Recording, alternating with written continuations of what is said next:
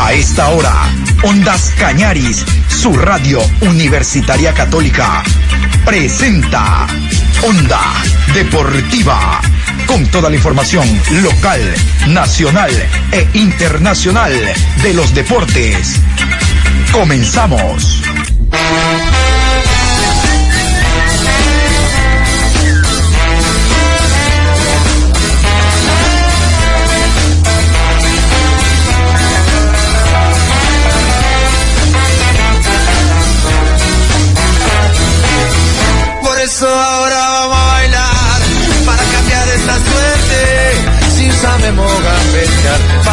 Ausentar la muerte.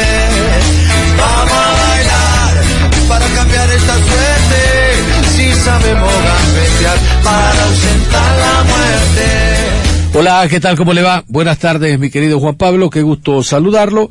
Son las 13 horas con 32 minutos. Aquí estamos para generar a esta hora la información deportiva. Hoy miércoles 15 de agosto, programa, perdón, 15 de septiembre, programa 808. Tenía un mes atrasado, imagínate tú. Bueno, vamos a iniciar porque Conmebol, Confederación Suramericana de Fútbol, hace pocos minutos ha dado a conocer ya la cuarteta de árbitros que estarán presentes en el encuentro Flamengo-Barcelona a jugarse en Río de Janeiro, no en Brasilia, en Río de Janeiro, en el Maracaná, no en el Nilton Santos, en Río de Janeiro. ¿Por qué? Porque el estadio es más grande. Pues, y al haber el 30% o 35%, no es lo mismo la cantidad de personas que pueden ingresar al Maracaná, uno de los estadios, si no el estadio más grande del mundo, al Nilton Santos, ¿no? Nilton Santos, que fue un gran jugador de fútbol. Bueno, ya está eh, la cuarteta, el bar, toda la tropa uruguaya. Ah, ¿no te gustaban los uruguayos? Bueno, ahí te meto. Desde Cuña hasta Matonte, pasando por el bar donde hay un peruano que es Soto, un observador de árbitros que es brasileño y el resto, todos uruguayos. Vamos a continuación con los árbitros partido Flamengo-Barcelona. Partido número 152, jueves 22 de septiembre, 19 horas con 30, en la ciudad de Río de Janeiro. Flamengo recibe a Barcelona. Árbitro central, Andrés Cuña. Asistente 1, Richard Trinidad. Asistente 2, Martín Sopi. Cuarto árbitro, Andrés Matonte. En el bar, Leodán González. Asistente de bar, Juan Soto. Asistente de bar 2, Nicolás Tarán. Asesor de árbitros, Nilson Moncao. Asesor de video, Luis Sánchez. Bueno, aquí faltó Ostojich, el que pitó la final de la Copa América. De ahí están todos los uruguayos, los árbitros uruguayos de primera categoría. Claro, estamos hablando ya de semifinal de Copa Libertadores de América. Vamos a otro tema. Yo les dije en la mañana de que hoy íbamos a hablar del conjunto del Olmedo, el Centro Deportivo Olmedo, último dentro del campeonato nacional Liga Pro, último de la primera fase, al momento es el último de la segunda, en la sumatoria está en los últimos lugares, prácticamente es un candidato a perder categoría, eh, se ha elegido una nueva directiva, pero por, por formalismos nada más no puede todavía ejercer sus funciones la directiva actual, el ingeniero Fernando Flor, quien fue electo como presidente, porque la ley del deporte dice que ta ta ta ta, ta. y la ley del deporte también dice acá que ta ta ta ta, ta. y por acá la ley del deporte en el párrafo 44, artículo 8, inciso 9, dice que ta ta ta ta. Hasta eso el club está en la B. Y el tipo que llega lo toma en la B. Pero es que le, hay que cumplir con el artículo y el inciso y, y el numeral A de Efesio. Bueno, yo el día de ayer participé en un programa, en horas de la noche, donde invitamos a Neto Goyes. Neto Goyes es un viejo periodista riobambeño, viejo con respeto, por la experiencia que tiene me refiero, y, y, lo contactamos para hablar precisamente de esto, de lo que está pasando con el Olmedo. Olmedo, por si no lo saben, es el equipo más antiguo del fútbol ecuatoriano, tiene más de 100 años, pero resulta que a los dirigentes anteriores les importa poco. Eh, en la nota le digo, ¿no? Hay una rifa de 10 números para perder categoría y Olmedo tiene nueve y medio. Y él, es consciente, me dice que sí, me dice que sí. Pero para enterarnos por qué la, el directorio, el presidente Flor, que acaba de, de ganar, no se hace cargo todavía del plantel, plantel de 14 jugadores, ¿eh? el plantel de fútbol eh, no hablo del equipo que es de 11, el plantel generalmente es de 25, 30, este tiene 14. Es decir, ni, ni siquiera completa los cinco cambios, porque de los que están en la banca usted no va a sacar al arquero. Entonces ya le quedan tres. y se hacen cinco cambios. ¿Será que la, directi la dirigente, ¿cómo es? Eh, va a ingresar, Mayra Argüello. Ha de ser que ella ingresa. No, no. Se debate en una pobreza total. Pobreza no solo en el aspecto económico, sino dirigencial. ¿Sabe por qué la directiva no sale? Porque están esperando que pague Gol TV. Cuando Gol TV pague, ahí sí, cogen el billete y jódete. Una vez que cojan la plata, el resto no es conmigo. Por eso no salen. Es decir, que esta gente no quiere al equipo único que representa a la ciudad y la provincia, el Centro Deportivo Olmedo de Riobamba. No, no, a ellos les interesan es el billete, el kushki, la plata, la guita, el dinero, nada más. Una vez que Gol TV pague, se van. Así no se hace dirigencia deportiva. Así no se hace dirigencia deportiva. Vamos entonces a continuación con esta, una parte de la conversación que tuvimos, reitero, en un programa donde participamos con Neto Goyes, periodista riobambeño. Tenemos a Neto Goyes, periodista, colega riobambeño, para que nos cuente algunos detalles. Saben que ya se hicieron las elecciones en el Centro Deportivo Olmedo, pero todavía la directiva electa no se puede hacer cargo. Ese y otros temas queremos que nos cuente Neto Goyes. Le damos la más cordial bienvenida. Adelante, Neto. Saludos. Saludos desde acá, desde Sultana de los Andes, con la ansiedad, inquietud y muchas veces con la necesidad de conocer cuál será el futuro del Centro Deportivo Olmedo, que hasta el momento no es tan visible ni tan seguro de aquello que obviamente se viene eh, dando eh, a efecto dentro de la parte administrativa y dirigencial. Siempre listo y dispuesto para responder cualquier inquietud, compañeros. Aquello queremos saber, Neto, y gracias por su tiempo, porque la directiva actual, la electa, la del señor Flor, no se hace cargo del equipo. A ver, aquí hay un tema muy importante que tenemos que destacar y tenemos que empezar a desarrollar desde el principio. Y el principio de esto tiene que ver con la resolución de la Secretaría del Deporte en desconocer a la dirigencia o a la al directorio de la ingeniera Mayra Arguello, reelecto en noviembre del 2019. De acuerdo a la Secretaría del Deporte, el último día de sus funciones, eh, decretó que obviamente no podía reconocer pese a que ya lo había hecho y delegaba a la Federación Ecuatoriana de Fútbol para que proceda a la elección de un nuevo directorio del equipo ribameño. Esto se dilató varios días, no se cumplió con aquella situación, se pidió prórroga por parte de la Federación Ecuatoriana de Fútbol y luego de esta prórroga se, eh, se delegó a la Asociación de Fútbol No Aficionado Profesional del Fútbol de Chimborazo para que sea quien lleve adelante el proceso eleccionario. Esto ha generado varias inquietudes dentro de la parte jurídica porque, si bien es cierto, este proceso se realizó bajo también varios retrasos por argumentos jurídicos, intervenciones de aquellas acciones de protección que fueron interpuestas por varias personas que finalmente delimitaron en una, un proceso eleccionario donde 45 socios habilitados asistieron apenas 22 y de estos 22 20 votos afirmativos eligieron a Fernando Flor como presidente del Centro Deportivo Olmedo. Hasta ahí el proceso tal cual como había direccionado el Ministerio del Deporte con eh, la benevolencia y la veeduría de la Federación Ecuatoriana de Fútbol. ¿Qué viene a continuación? El reconocimiento y la validación del proceso. Y aquí es donde nos cae precisamente la parte jurídica, que finalmente será quien dé la razón o no a lo actuado, procedido y ejecutado por parte de la Asociación de Fútbol. Perfecto. Doctor Don ¿Quién, quién es el que tiene que eh, realmente dictaminar, dictaminar aquí? Porque tiene que ser un organismo deportivo, un organismo deportivo. ¿Qué organismo deportivo es el que va a tomar a efecto para poder determinar la validez de las elecciones y proclamar al directorio? El Ministerio del Deporte le correspondería porque ellos fueron los que direccionaron a que se lleve.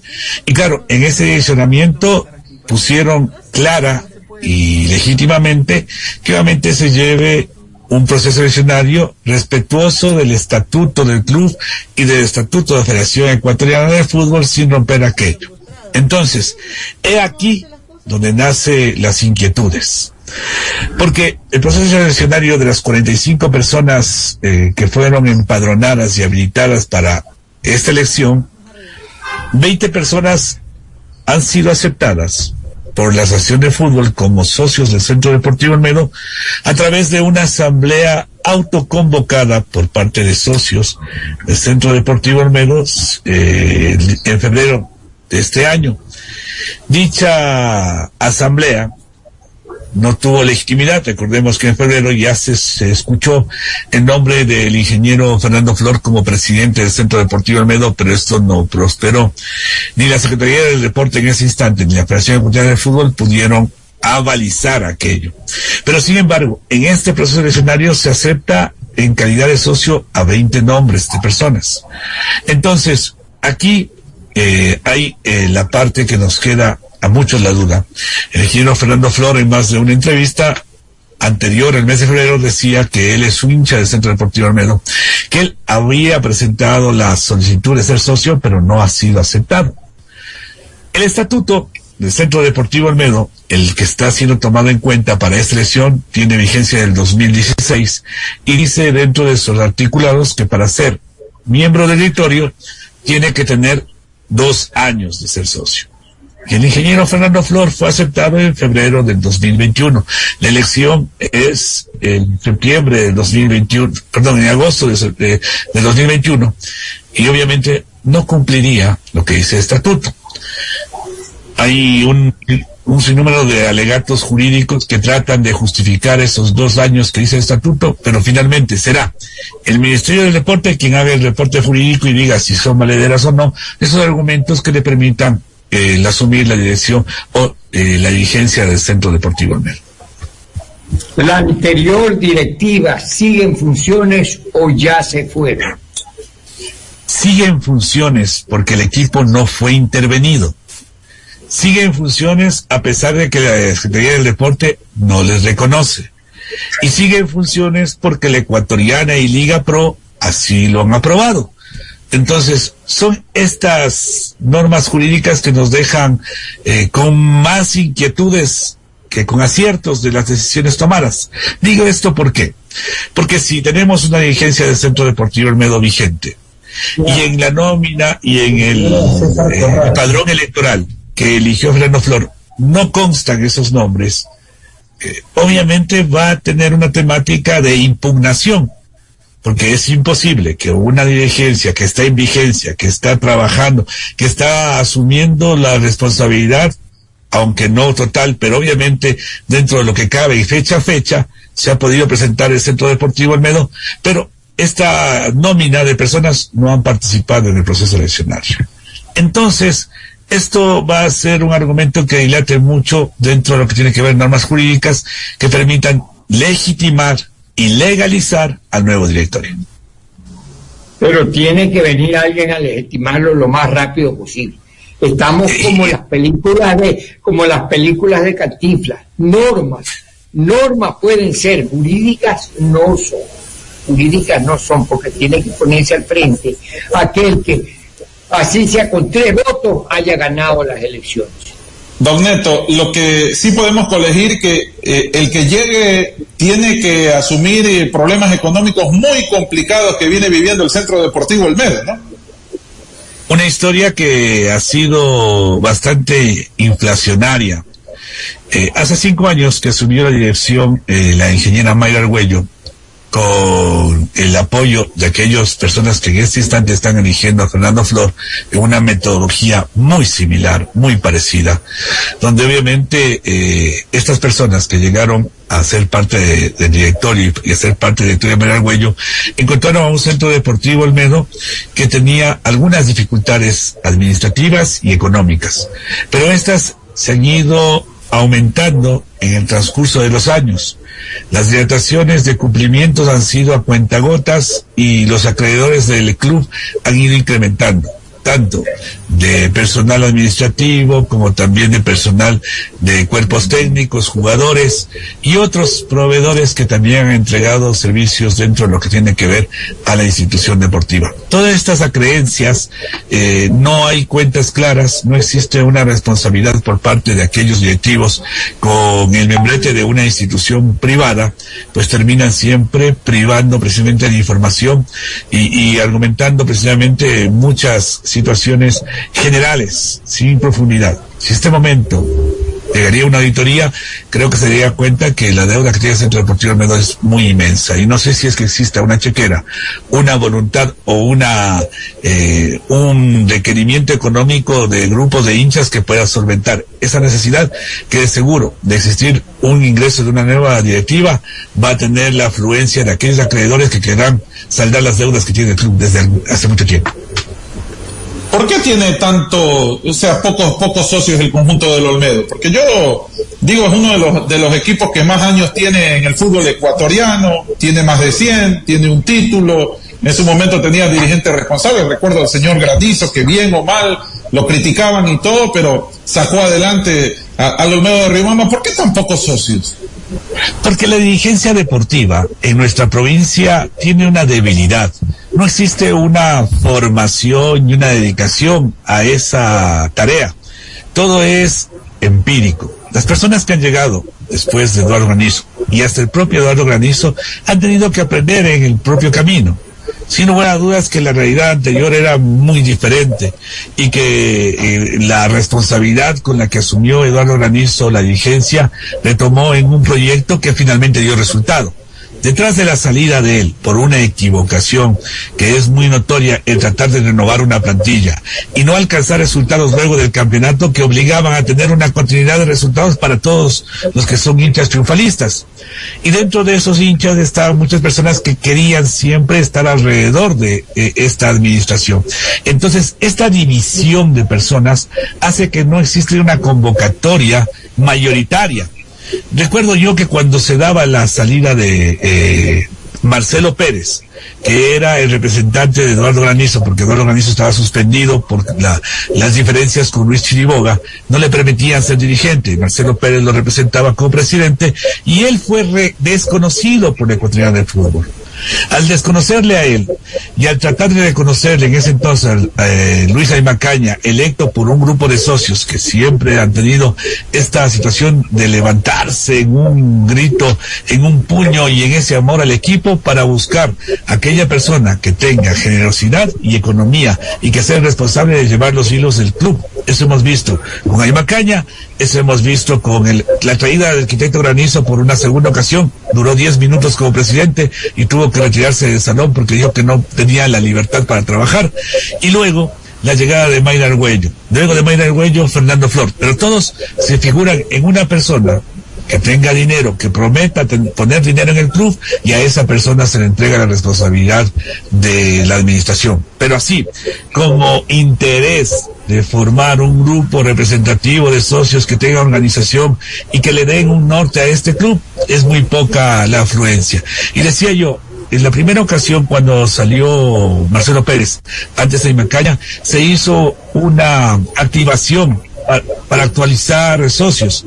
Ahí fue donde mayor número tuvieron en el Centro Deportivo Almedo, pero fueron socios que trajeron para poder tener mayoritariamente votos. 1.233 eh, socios se acreditaron en esa ocasión, en el 2012.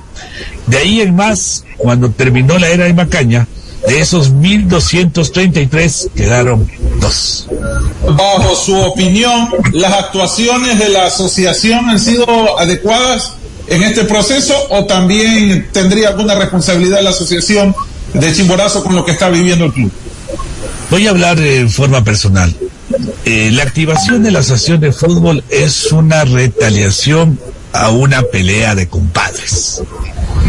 El presidente de la AMNAS fue sugerido, apoyado, motivado por parte del Club Centro Deportivo Olmedo, la ingeniera Mayra Arguello y su esposo Manuel Uvidia. Ellos motivaron a que el señor Torres sea presidente de la AMNAS. Y es más, el señor vicepresidente Olmedo actuó como gerente de la AMNAS en la primera temporada de su ubicación, tomando en cuenta que no podía hacerlo. Y reconocido por parte del señor Torres diciendo que es una equivocación de unos días nomás, que ya va a dejar de ser gerente y que ya no va a ser gerente, que es una equivocación pero ya actuó. Es más, firmó algunas situaciones económicas que podrían llevar precisamente a la destitución del uno o del otro. Pero eso obviamente no ha pasado, porque se dio en un periodo muy importante del fútbol ecuatoriano y sobre todo de dirigencia del fútbol. Fue en la transición de elegir a un nuevo presidente. Fue cuando se dividieron el grupo con Estrada y el otro grupo con el eh, señor Egas. Aquí precisamente es donde teníamos dificultades. Y las dificultades que teníamos internas en el fútbol de Chimborazo no trascendían a nivel nacional porque estaba más importante la elección eh, o la permanencia de un dirigente a nivel nacional. Y muchas veces la hinchada siempre respalda cuando la gente le convence o le da a conocer lo que quiere conocer. Pero cuando hablamos con total puntualidad, cuando hablamos que queremos rectitud, que queremos legitimidad y legalidad, y que no estamos apoyando ni a uno ni a otro, sino que en realidad que, que se madure dentro de la parte dirigencial, y que exista responsabilidad porque la investidura que lleva la dirigencia deportiva en la provincia tiene una representatividad. Usted se ha sonreído, usted ha causado broma, yo, yo realmente tengo vergüenza ajena, déjeme decirle, porque finalmente eso es parte de lo que es mi sociedad y esto que obviamente dentro de nuestra provincia no desarrolla. Ustedes dijeron es el único equipo, es, fue campeón. Sí, es una historia muy, muy cercana, pero una historia de un proceso en ese entonces responsable y con ideales. Pero ahora, en este momento, yo lo único que veo, lo único que observo es esa ineficiencia, esa situación de revanchismo de un sector hacia otro. Si me enojo con él, voy a hacer todo lo posible para no respaldarle, para buscar la salida por acá. Si estaba peleado con el uno, me uno con el otro para tumbarle. Pero en realidad, un horizonte claro para darle legitimidad y legalidad y vida institucional a este, el club más antiguo que tiene el fútbol ecuatoriano en primera categoría y vigente, realmente se está deteriorando. Y no sé si en realidad tenga muchas fuerzas y a lo mejor tengan paciencia para alcanzar a mantener. Porque una sola falla más, una sola falla más, no presentación, no pago de una deuda o cualquier situación que no pueda cumplir la dirigencia, el equipo pierde la categoría. Y perder la categoría no significa bajar a la Serie B. Perder la categoría significa bajar a segunda categoría, porque el fútbol ecuatoriano solo tiene dos categorías, la primera y la segunda. Y si se da la baja de categoría, llegaríamos a la segunda. Y no sé si en la segunda categoría a lo mejor existe la misma voluntad, el mismo interés de poder dirigir al club y poder sacarlo de donde está. Es difícil, es, es difícil. Que el fin no justifica los medios. El club necesita una dirigencia, cierto es. Necesita un cambio, cierto es. Pero tiene que hacérselo de la forma legal y legítima. No podemos imponer porque la necesidad nos obliga o porque es la oportunidad que tenemos. Para poder llegar hay que cumplir. Si usted cumple desde, la, desde el primer momento, seguro me da credibilidad de que el resto va a ser así.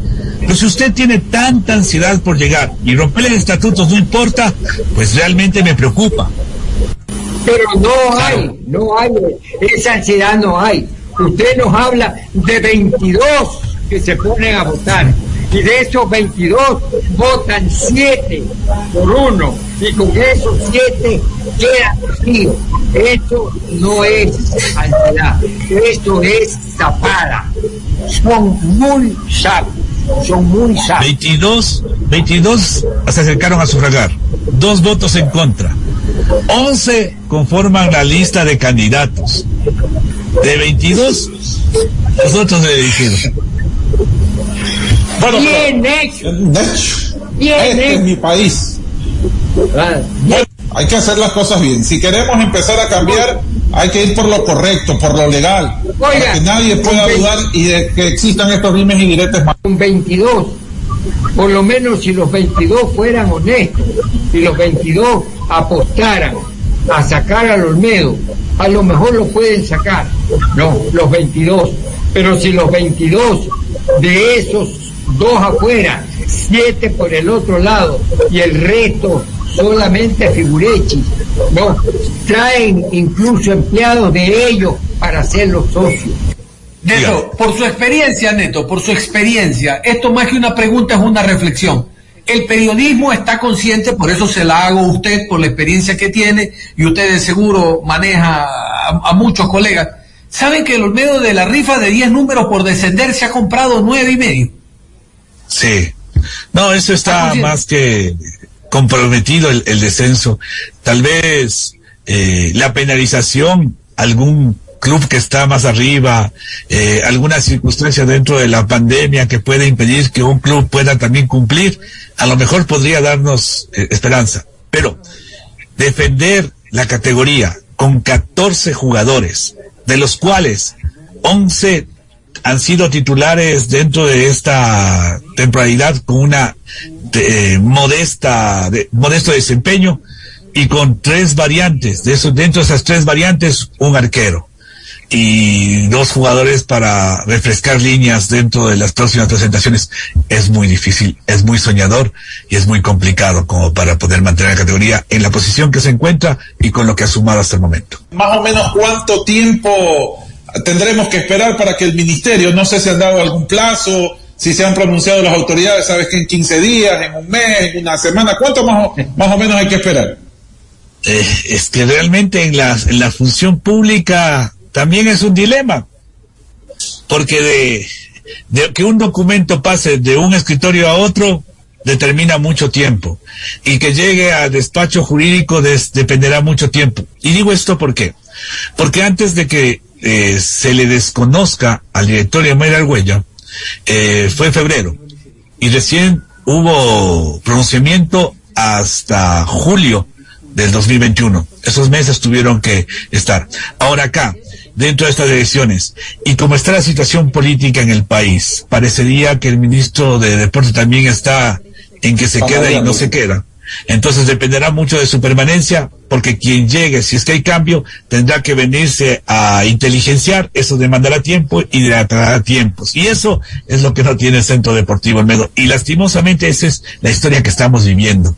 Sí, señor, tiempo. Son las 13 horas con 58 o 59 minutos ya. Tiempo es lo que no tiene el equipo del Olmedo. Tiempo, porque hasta que el Ministerio del Deporte eh, avale y ratifique eh, eh, las elecciones, ¿no? Las dé por válidas, van a pasar por lo menos tres semanas y a esas alturas ya será un hecho de que el Olmedo estará en la primera categoría B.